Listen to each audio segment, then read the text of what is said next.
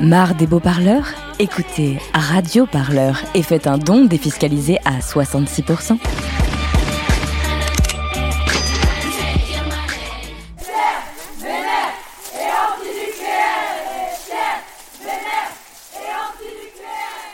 Le nucléaire, euh, ça fait hyper peur. Vraiment, genre, même parmi toutes les luttes euh, écolo et tout, c'est un truc qui fait flipper. Moi, j'ai fait des études en sciences de l'environnement. Du coup, euh, en fait, j'ai eu affaire à toutes les pollutions, mais sauf le nucléaire parce que c'est des cursus à part. Et en fait, euh, quand tu commences à t'interroger un peu sur, euh, sur ben, qu'est-ce que ça crée comme pollution le nucléaire et tout ça, et, et les accidents du nucléaire et tout, ben, en fait, ça fait trop peur, quoi. Anti-frontière, anti-État, anti-patriarcat, anti-nucléaire, anti-frontière. Le week-end féministe et antinucléaire qui s'est tenu à Bure en septembre dernier a été l'occasion de faire le point sur les luttes passées et en cours contre l'implantation d'un site d'enfouissement de déchets nucléaires. Résumé de l'histoire de Bure et de son monde et des combats à poursuivre. Par rapport euh, à la filière euh, nucléaire, la question des, déchets, ça a toujours été une difficulté, puisque peu à peu, euh, ils ont réussi à faire accepter l'idée que le nucléaire civil était quelque chose de correct. En tout cas, euh, c'est un peu la propagande par le fait. Les centrales se sont installées et euh, il y a eu un effet d'acceptabilité euh, sociale donc, du nucléaire, civil. Mais il y avait toujours cette question des déchets. Qu'est-ce qu'on va faire des déchets? C'est une question à la fois locale pour rassurer les populations et aussi une question de commerce international. Donc les déchets nucléaires, c'est leur point faible, ils savent absolument pas quoi en faire. Et euh, il y a 25 ans, ils ont commencé à vouloir euh, faire des, sites d'enfouissement euh, de déchets nucléaires. Ils ont tenté euh, dans plusieurs endroits en France. Et à chaque fois, il y a eu des mobilisations euh, massives, euh, super belles. Les gens du coin, ils n'en voulaient pas. Et ils n'ont pas pu s'installer dans les différents endroits qu'ils ont choisis. Alors ils ont décidé une autre technique. Ils se sont dit, euh, si les gens ne veulent pas d'un site euh, d'enfouissement de, déchets nucléaires, on n'a qu'à, euh, plutôt que de proposer un site d'enfouissement, euh, proposer la possibilité euh, d'un laboratoire qui explorerait la possibilité un jour euh, de faire euh, un site d'enfouissement, donc d'y aller euh, en deux temps. Tout ça, c'est toutes les questions d'acceptabilité euh, sociale. Euh, ça laisse le temps d'habituer les populations. Donc on est vraiment passé euh, d'une, euh, de la part de, de cette industrie d'une recherche d'ordre technique et puis bon, bah, pragmatique, il y avait une nécessité, à une euh, recherche d'ordre euh, sociologique. Donc là, la question, c'est vraiment celle du consentement des populations. En fait, la différence entre le CIGEO et l'Indra, je l'ai pas. Ah oui. Alors, euh, le CIGEO, donc c'est le nom de la poubelle nucléaire. C'est le centre industriel, D'enfouissement géologique. c'est ça. Et donc, euh, c'est le nom du projet. Et euh, l'ANDRA, donc, euh, c'est l'Agence nationale pour le traitement euh, des déchets Mm. nucléaires. Donc, c'est l'agence d'État. C'est une vieille institution reliée à EDF, dont l'objet est de trouver une solution pour les, pour les déchets. Du coup, c'est eux qui, par exemple, qui gèrent la piscine de, de la Hague, de déchets radioactifs à la Hague, si jamais vous en avez entendu parler. Et ils gèrent déjà euh, deux autres euh, centres d'enfouissement, mais qui sont pour euh, des déchets qui ont une plus faible radioactivité et qui sont moins profonds. Alors ils avaient prévu trois laboratoires et puis finalement qu'un. C'était en Meuse et qu'est-ce qui les, enfin en Meuse et en Haute-Marne et qu'est-ce qui les intéresse ici, c'est que c'est un endroit où il y a très peu d'humains. Donc même s'il y a une grosse mobilisation, bah voilà, il y a très peu d'humains ici. Et euh, c'est aussi un territoire euh, qui économiquement, euh, voilà, est pas dans la forme des, standards du moment. Donc pour eux, ça avait des intérêts. Troisième intérêt aussi, c'est que les élus, enfin il y a des élus, un élu en particulier, qui les accueillait à bras ouverts. Il faut se rendre compte que les maires, ça fait, ça fait des années qu'ils sont subventionnés directement. Quoi. Et même Londra avait même acheté un, un domaine de chasse euh, pas très très loin d'ici, euh, où il invitait régulièrement euh, les maires du coin à venir partager le dimanche après-midi. Et en fait, du coup, c'est, très très compliqué. Donc il y a eu quelques maires qui ont pris position contre CIGEO il y a quelques années. Mais c'était une position qui était super difficile à assumer, avec énormément de pression au quotidien dans tous les sens. Et du coup, par exemple, actuellement, le président de la communauté de communes du, coin en Meuse, lui, c'est un fervent défenseur de l'Andra. Et le maire de Bure, par exemple, il entretient une position super ambiguë. Il, essaye de jouer un peu sur tous les tableaux. Donc, euh, il commence à vouloir s'installer ici, et ici, les populations, elles ne sont pas dupes. Quand ils disent on va faire euh, un énorme laboratoire euh, pour éventuellement voir la possibilité un jour de faire un site d'enfouissement, les gens, ils sont pas contents. Tout le monde est dans la rue, la Meuse se retourne, et pas que la Meuse, la Haute-Marne, les Vosges, ça bouge vraiment dans tous les, cantons. Euh, et, ce qui se passe, c'est que même toute la Meuse dans la rue, eh ben, euh, c'est pas grand chose. Euh, et le projet va quand même se faire. Donc le laboratoire va bénéficier de l'achat d'un premier achat foncier qui lui permet de s'installer sur la commune de Bure. L'actuel laboratoire. Donc le laboratoire va s'installer euh, la lutte, elle avait euh, jusqu'alors été euh, assez vive, etc. Mais bon, forcément, c'est assez compliqué ensuite de, retrouver de l'énergie. Et puis surtout, petit à petit, l'Andra s'installe sur le territoire. Elle va donc, via le, GIP, le groupement d'intérêt public, distribuer des millions d'une part à la Meuse, d'une part à la Haute-Marne. Donc son argent va petit à petit, comme comme dans toute région nucléarisée, aller euh, dans euh, les associations, euh, les constructions de travaux privés, publics, enfin voilà, l'argent du nucléaire va construire des lampadaires, des salles des fêtes, etc. C'est 30 millions par an et par département depuis plus de 20 ans. Et en parallèle, il y a une politique agressive foncière.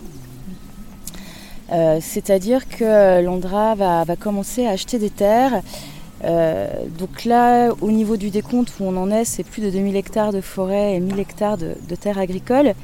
Mais ce qu'il faut comprendre, c'est que euh, ces, achats de terres dans la région, c'est énormément de, pression psychologique euh, sur, sur les personnes, car ils vont voir individuellement les paysans. C'est de toute façon, voilà, le labo il va se faire, il faut vendre. Enfin, c'est une pression qui est très dure et qu'on retrouve dans, plein d'autres projets, enfin, entre autres par rapport euh, à l'implantation de lignes. Ou de... Voilà, l'Andra s'installe euh, sur le, territoire. Il y a aussi des gens euh, qui y travaillent, parce que bah, le laboratoire, ça crée aussi quelques emplois. Et assez vite, ça devient un peu tabou finalement de, discuter sur le coin de est-ce qu'on est pour ou contre le labo. On est passé d'un moment où la lutte était très forte à un moment où et ben voilà, juste les gens, ils sont dans leur vie, ils sont dans leur quotidien, et euh, c'est finalement clivant dans les familles, dans les villages, de parler de la question du CIGEO. Et puis bah, la lutte aussi, elle est un peu, euh, elle est plus calme, elle est toujours là en filigrane, mais elle est plus calme. En 2015-2016, euh, ça va être un peu un gros tournant dans la lutte, parce que s'il y avait une forme d'acceptabilité par rapport au projet qui avait fini par se mettre en place, ou en tout cas une sorte de fatalité, le paysage va commencer à se transformer. Parce que jusqu'alors, il y a le labo, mais euh, concrètement, il n'y a pas encore d'installation euh, physique. Et là, euh, en 2015, en septembre 2015, donc, il y a des terres qui vont être retirées de leur usage agricole. Donc là, déjà, ça va marquer les esprits. Donc ces terres sont retirées de leur usage agricole pour faire donc des, fouilles archéologiques préalables, parce que c'est des terres qui sont situées vraiment juste à côté de, de. Donc Bure, c'est le village où il y a le labo. Et la première zone de surface du projet CIGEO, elle serait entre les deux. Donc ce serait euh, la zone où arriveraient euh, les colis, donc euh, par voie ferrée ou, par, ou par route. Et les colis seraient ensuite soit stockés en surface le temps qui refroidissent, plusieurs dizaines d'années. Ensuite, ils seraient conditionnés. Et là, ils seraient mis sur un petit tapis roulant il descendrait euh, à 500 mètres euh, sous terre, sous le bois le jus, et là il serait stocké dans des petites alvéoles.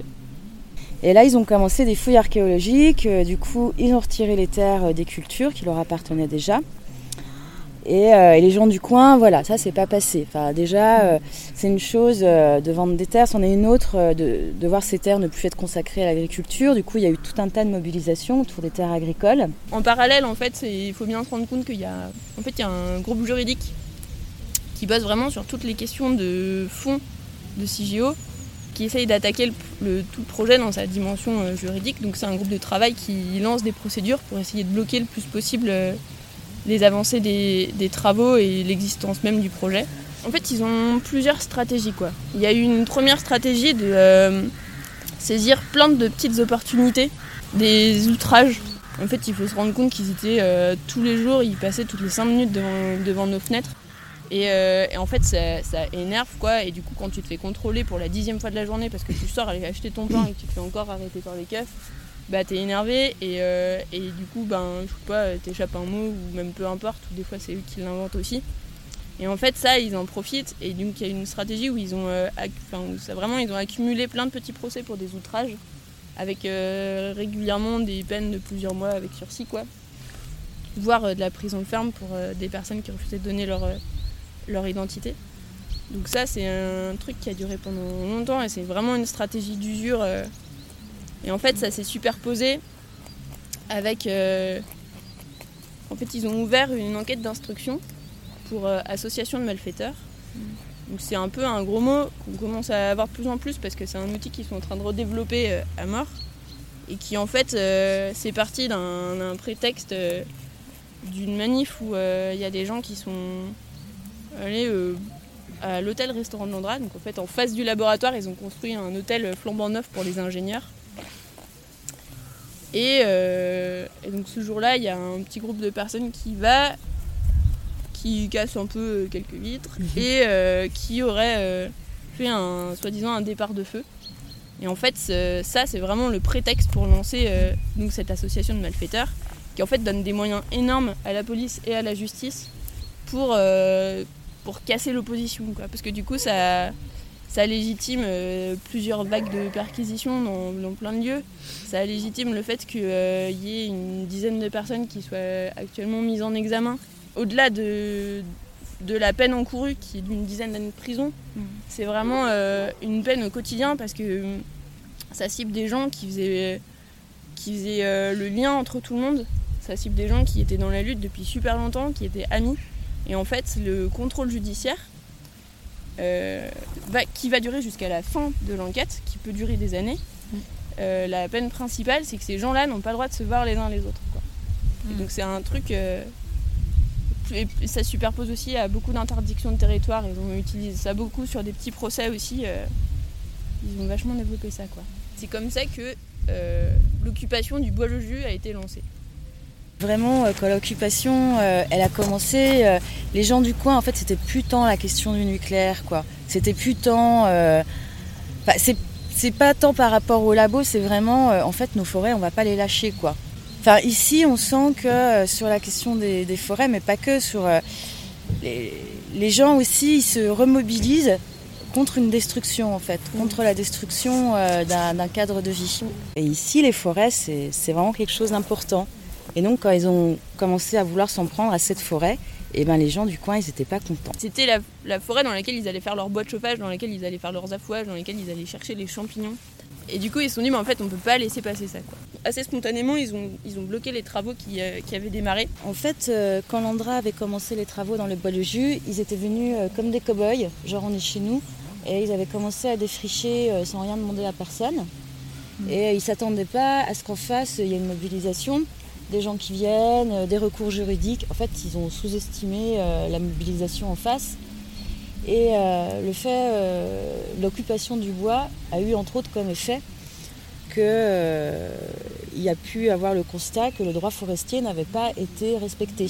C'est-à-dire qu'on ne peut pas rentrer dans une forêt défrichée sans faire des demandes. Et de toute façon, l'impact même de ces tout petits travaux, demande de faire euh, une étude d'impact. Donc, ils étaient hors les clous.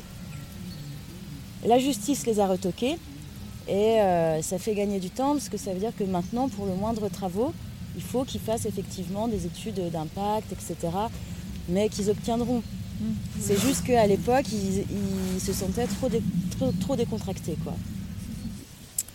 Et donc, il se trouve que euh, il euh, y a le tribunal qui dit que en fait, effectivement, euh, les travaux n'avaient pas le droit de commencer. Du coup, Landra part du bois le jus et on se retrouve euh, tout seul. Donc c'est là qu'il y a les fameuses scènes de la chute du bure de Merlin. pour éviter à la base qu'on revienne s'installer dans le bois, ils avaient construit un mur en béton de 2 mètres de haut tout autour du bois. Et donc, comme il n'y avait personne, on a fait tomber le mur. Et donc, suite à ça, il y a plein de gens qui arrivent, il y a plein de nouvelles énergies. Et du coup, il y a une occupation qui se lance, mais il y a aussi tout un mouvement de. Vraiment, on est là et en fait, on va habiter le coin parce que eux, ils veulent désertifier cette région et en fait, bah, nous, on s'y sent bien et on a aussi envie d'habiter ici. Donc il y a des gens qui achètent des maisons, il y a plein de terrains, euh, on loue des appartes euh, et puis on monte des outils collectifs quoi, jusqu'à ce qu'on s'en prenne plein la gueule. Donc il y a ce tournant, donc finalement le, bois a expulsé, euh, la répression elle s'abat. Et petit à petit, la lutte, elle va se rétracter et se passer un peu en dehors du coin, beaucoup plus. Donc il y a toujours des gens qui vivent sur place, qui essayent d'organiser des semaines d'ateliers, etc. La plupart des initiatives euh, cette année, c'était beaucoup des initiatives d'information. Il y a eu l'Atomic Tour, il y avait aussi les conférences du Grand Est. On va dire que pendant euh, deux années, le centre euh, de la lutte, c'était vraiment le bois le jus. Et que là, par rapport à la difficulté de s'organiser sur place avec la présence policière, et, etc., tout ça, ça s'est pas mal externalisé. Et entre autres, ça repose beaucoup plus sur les comités de lutte qui s'était constitué au moment du début de la répression. Et euh, c'est vrai que c'est une lutte qui concerne un peu tout le monde. Quoi. Enfin, ce projet, il est d'une ampleur gigantesque. C'est un moyen de lutter contre le nucléaire, quoi. le projet CIGEO. On peut parler d'aujourd'hui. Et ben, c'est encore une, période un peu charnière parce que là, on va rentrer sur euh, des nouveaux travaux. Et euh, c'est des travaux d'installation. Donc le projet n'a pas encore d'existence légale. Euh, le dossier d'autorisation va seulement être posé euh, en 2019. Il va être étudié par le Parlement, ça va prendre plusieurs années. Mais si le projet, donc qui n'existe toujours, enfin, qui n'a toujours pas d'existence légale, euh, n'est pas encore là, il y a déjà la possibilité donc de faire des, travaux d'aménagement connexes au projet et euh, avec un peu cette règle de perte au profit que finalement si le projet se fait pas, enfin voilà les, voilà les choses auront été faites, mais c'est aussi des choses qui peuvent pousser dans le sens euh, du projet. Et eh ben par exemple, ils veulent réhabiliter une, une voie ferrée. Alors c'est une voie ferrée qui est depuis plusieurs dizaines d'années euh, sans, sans, usage c'est une voie ferrée donc, euh, qui part de Tronville. Ça permettrait un raccordement en fait, à Bar-le-Duc et de là à tout le, réseau euh, ferré, euh, ferré du pays. Et cette voie ferrée qui va le réhabiliter va jusqu'au laboratoire. Donc là, on a à peu près 34 km. Cette voie ferrée, elle va impacter plein de nouveaux villages. Là, c'est une dizaine de villages qui sont traversés par l'ancienne voie ferrée et la voie ferrée, elle passe euh, des fois, euh, je sais pas moi, deux mètres des maisons. Enfin, ça passe dans les jardins, quoi. Et donc dans les, vraiment dans les travaux qui vont arriver bientôt et sur lesquels potentiellement on peut avoir un peu de prise aussi, c'est la construction de trois transformateurs électriques pour pouvoir alimenter euh, en électricité le, le projet. Donc il y en aura un sur le bois le il y en aura un au niveau du laboratoire actuel, mais ceux-là c'est deux, deux petits. Et surtout le plus gros morceau qu'ils doivent faire bientôt, c'est un énorme poste de transformation euh, qui serait euh, entre le laboratoire et le village de Bure, quoi. Donc il y a 2 km entre les deux. Et en fait, ça va être euh, une succession de travaux comme ça qui, qui font que en fait, les villages vont devenir invivables. Ça va être vraiment impossible d'habiter dans ces villages-là. Parce que dans un rayon de 5 km autour du village de Bure, ils vont devoir construire ce transformateur électrique là, plus les tranchées qui vont jusque dans, dans tous les sens, plus des liaisons euh, supplémentaires entre tout ça, plus euh, ils vont refaire plein de routes dans le coin parce qu'ils veulent pouvoir faire passer des poids lourds.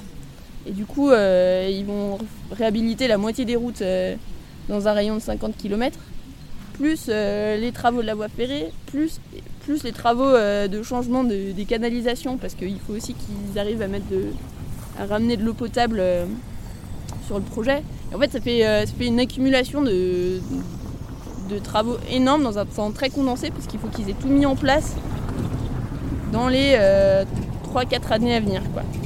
En fait, il y a une, euh, demande d'utilité publique, enfin une DUP, euh, qui va se jouer l'an prochain, enfin cette année même, mais qui peut avoir des, des, répercussions parce que ça va donner la possibilité à l'Andra d'expulser ce que jusqu'alors, euh, ce qu'elle ne peut pas faire. en tout cas, c'est une requalification euh, du territoire euh, concerné par le projet de la poubelle qui va permettre ensuite à l'Andra, si nécessaire, de rentrer dans des procédures d'expulsion, ce qui n'était pas le cas jusqu'alors, où l'Andra avait préféré acheter plutôt les terres, même sur des années, etc.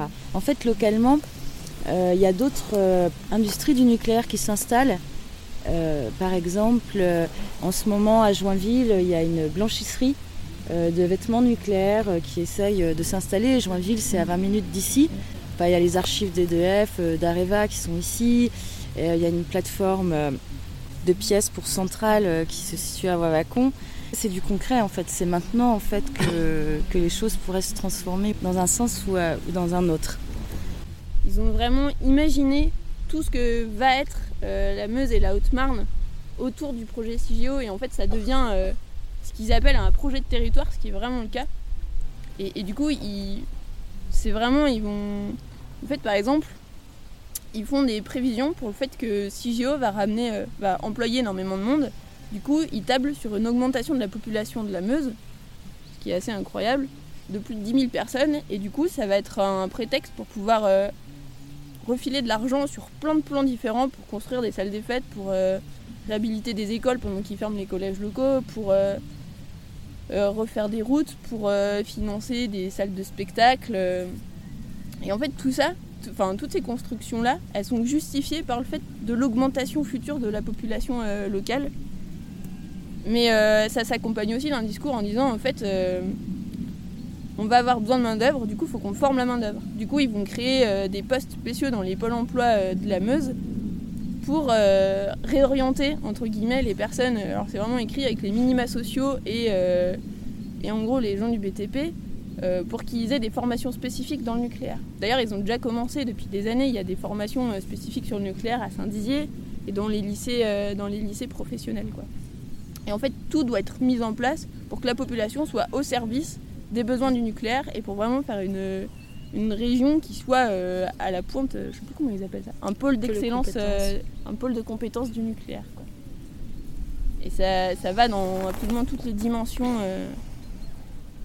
C'est pas mal, quoi. C'est un peu comme ça, juste aux frontières, à côté de la Belgique, l'Allemagne. Enfin voilà, il y aurait une sorte d'immense zone, bah, quasi militaire, quoi, qui serait consacrée entièrement à l'industrie électronucléaire. Là, ça fait des années qu'ils ont monté un groupement euh, d'entreprises qui sont prêtes à bosser pour l'industrie nucléaire. Donc il y a euh, plus d'une centaine d'entreprises euh, en Meuse et en Haute-Marne qui sont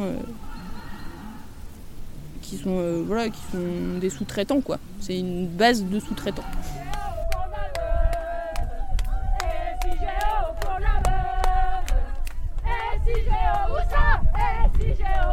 On est à un moment en fait dans la lutte écologiste où il y a un moment de bascule, comme, euh, comme ça a été dit, d'absorption euh, de toutes parts, euh, côté capitaliste aussi, de ces enjeux écologistes.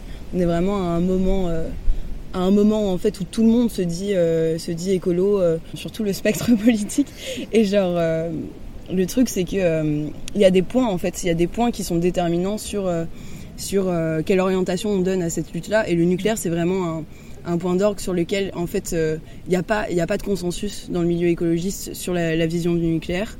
Il y a, beaucoup de personnes en fait qui euh, se font avoir par ce discours de euh, mais en fait le nucléaire ça peut être propre et le nucléaire en fait c'est une solution pour décarboner l'économie, pour décarboner la société et, et en fait ça peut être quelque chose de propre pour essayer de enfin voilà, on, le voit de plus en plus être assimilé à, une, à une, énergie euh, qui participe aux renouvelables, etc. Alors même qu'en fait, euh, c'est pas du tout le cas et que, c'est une communication qui, rentre complètement euh, dans, les logiques de destruction globale. Et, et, en fait, se poser en tant qu'antinucléaire dans la lutte écologiste, c'est vraiment garder la radicalité et vraiment être sur un, sur un discours voilà, de systémique en fait. Vraiment euh, le nucléaire et son monde et, le capitalisme, le patriarcat, tout ce qui, tout ce qui rentre dans ces logiques là anti-nucléaire, Radio Parleur, le média qui vous parle des luttes et qui vous en parle bien. Sur